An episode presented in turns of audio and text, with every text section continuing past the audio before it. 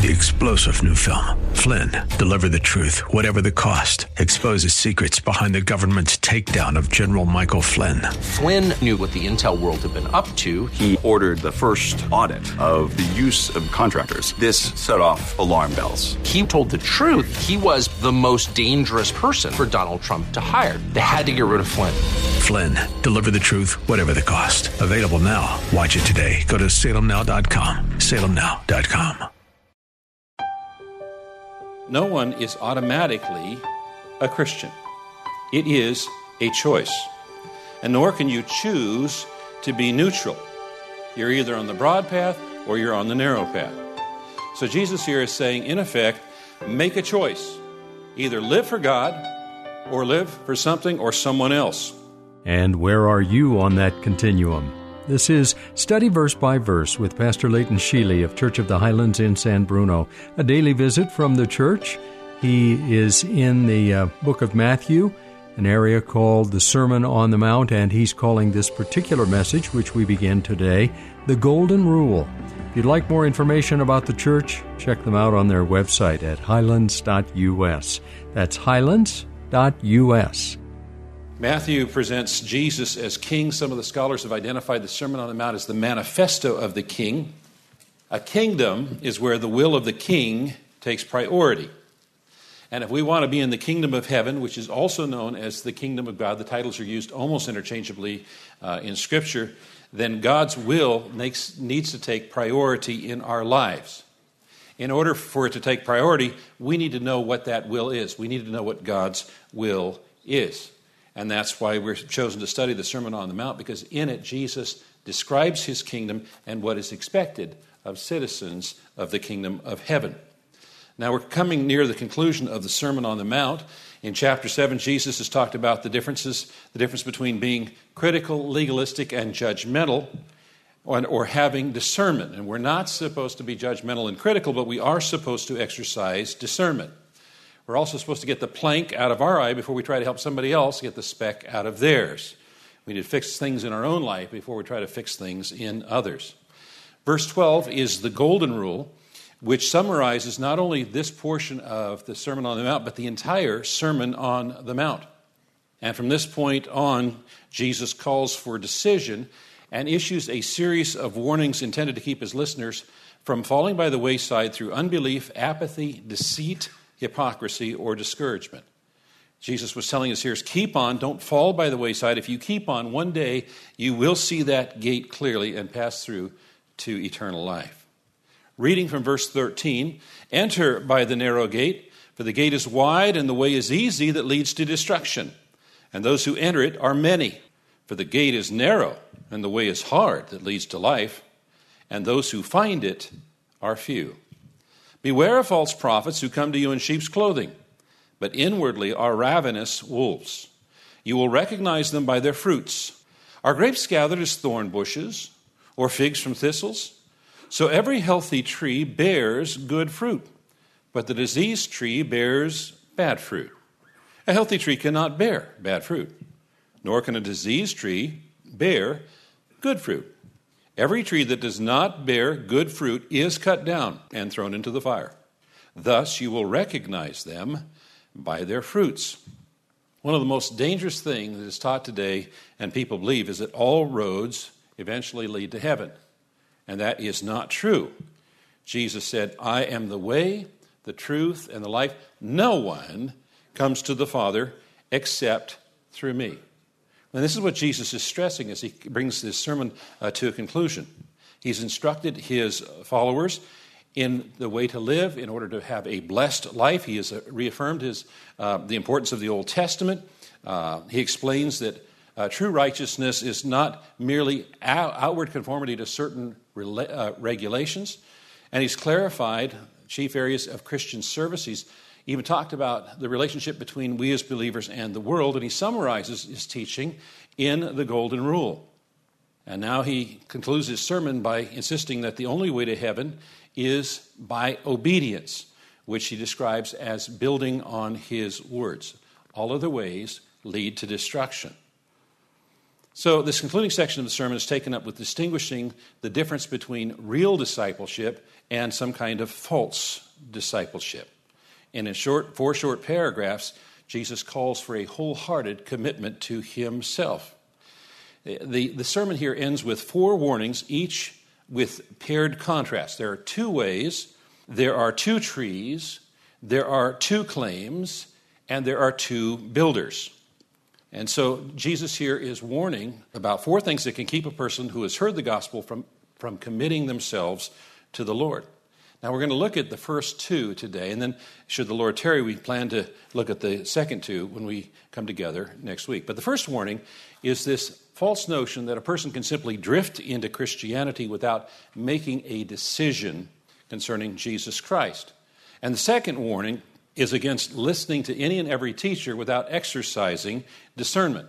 Because Jesus says there are false prophets in this world, and if a person listens to them and follows their direction, that person can actually be led away from the truth and the source of salvation.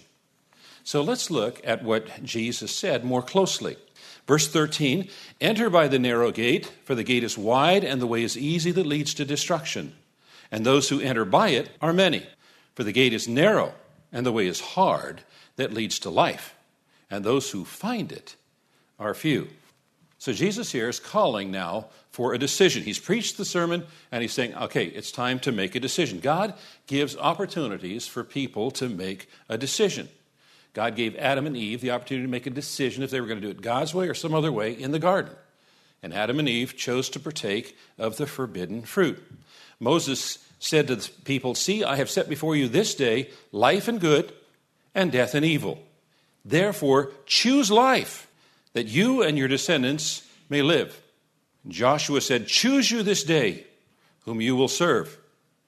Jeremiah heard the voice of God saying to him, Say this to the people Thus says the Lord, Behold, I set before you the way of life and the way of death. So throughout the Bible, God calls upon mankind to make a choice.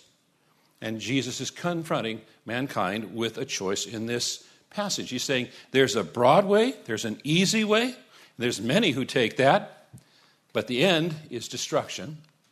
And then there's a narrow way, a hard way. There are few who take it, but it leads to life. Jesus here is calling for a decision. If you're an unbeliever who has heard the gospel, you must not stop short of receiving salvation, thinking that you can simply continue along the same path that you've been following. If you're not on the way towards Christ, you're on the way from Him. You will either come to salvation by grace through faith in Jesus Christ or to eternal destruction. Jesus said, Enter in at the narrow gate. The parallel passage in Luke's gospel puts it make every effort to enter through the narrow door.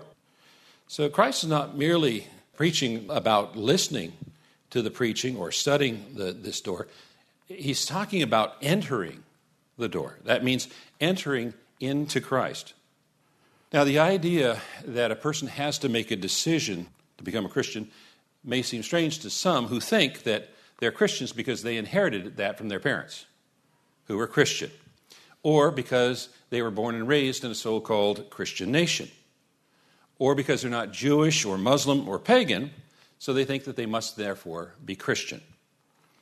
But no one is automatically a Christian, it is a choice. And nor can you choose to be neutral. You're either on one road or the other. You're either on the broad path or you're on the narrow path. So Jesus here is saying, in effect, make a choice. Either live for God or live for something or someone else. The way to God is narrow. We do things for God, God's way, and for His glory. But the alternative is very easy and very wide. In fact, you can do whatever you want.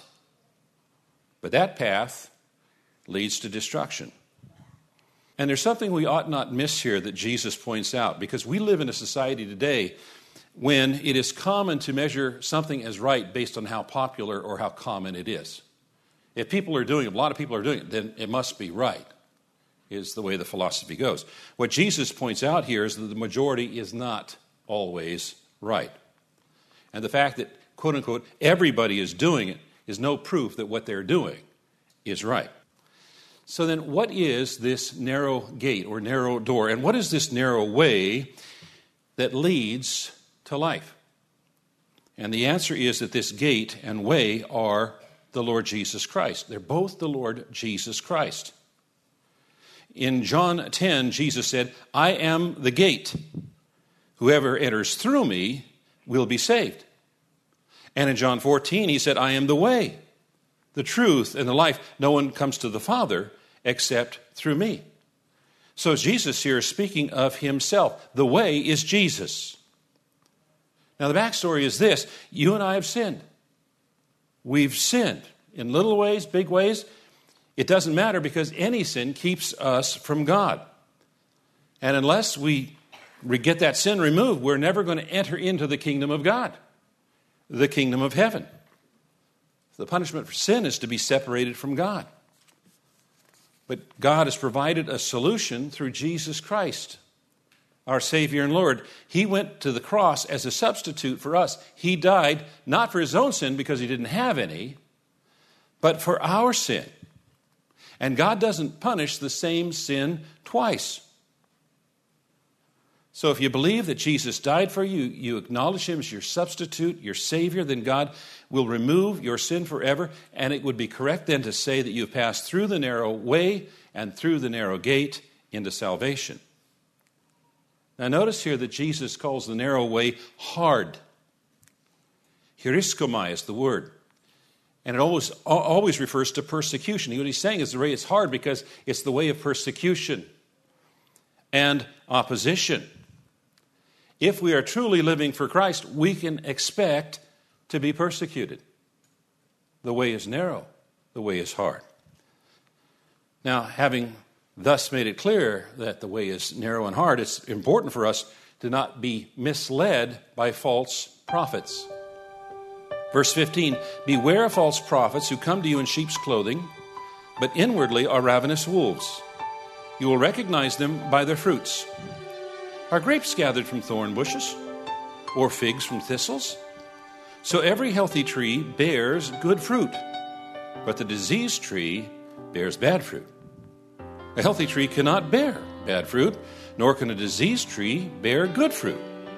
Every tree that does not bear good fruit is cut down and thrown into the fire. Thus you will recognize them by their fruits. Well, if you want to read ahead, just go to the book of Matthew in the New Testament, the seventh chapter, the 15th verse, reread what Pastor Layton just shared, and continue on. We'll be back with more at this same time right here on this station. I hope you can join us. This is Verse by Verse, an outreach ministry of Church of the Highlands in San Bruno on the web at highlands.us. That's highlands.us. I'm Mike Trout. Thanks for joining us, and come back tomorrow when we'll once again open the Word of God and study verse by verse.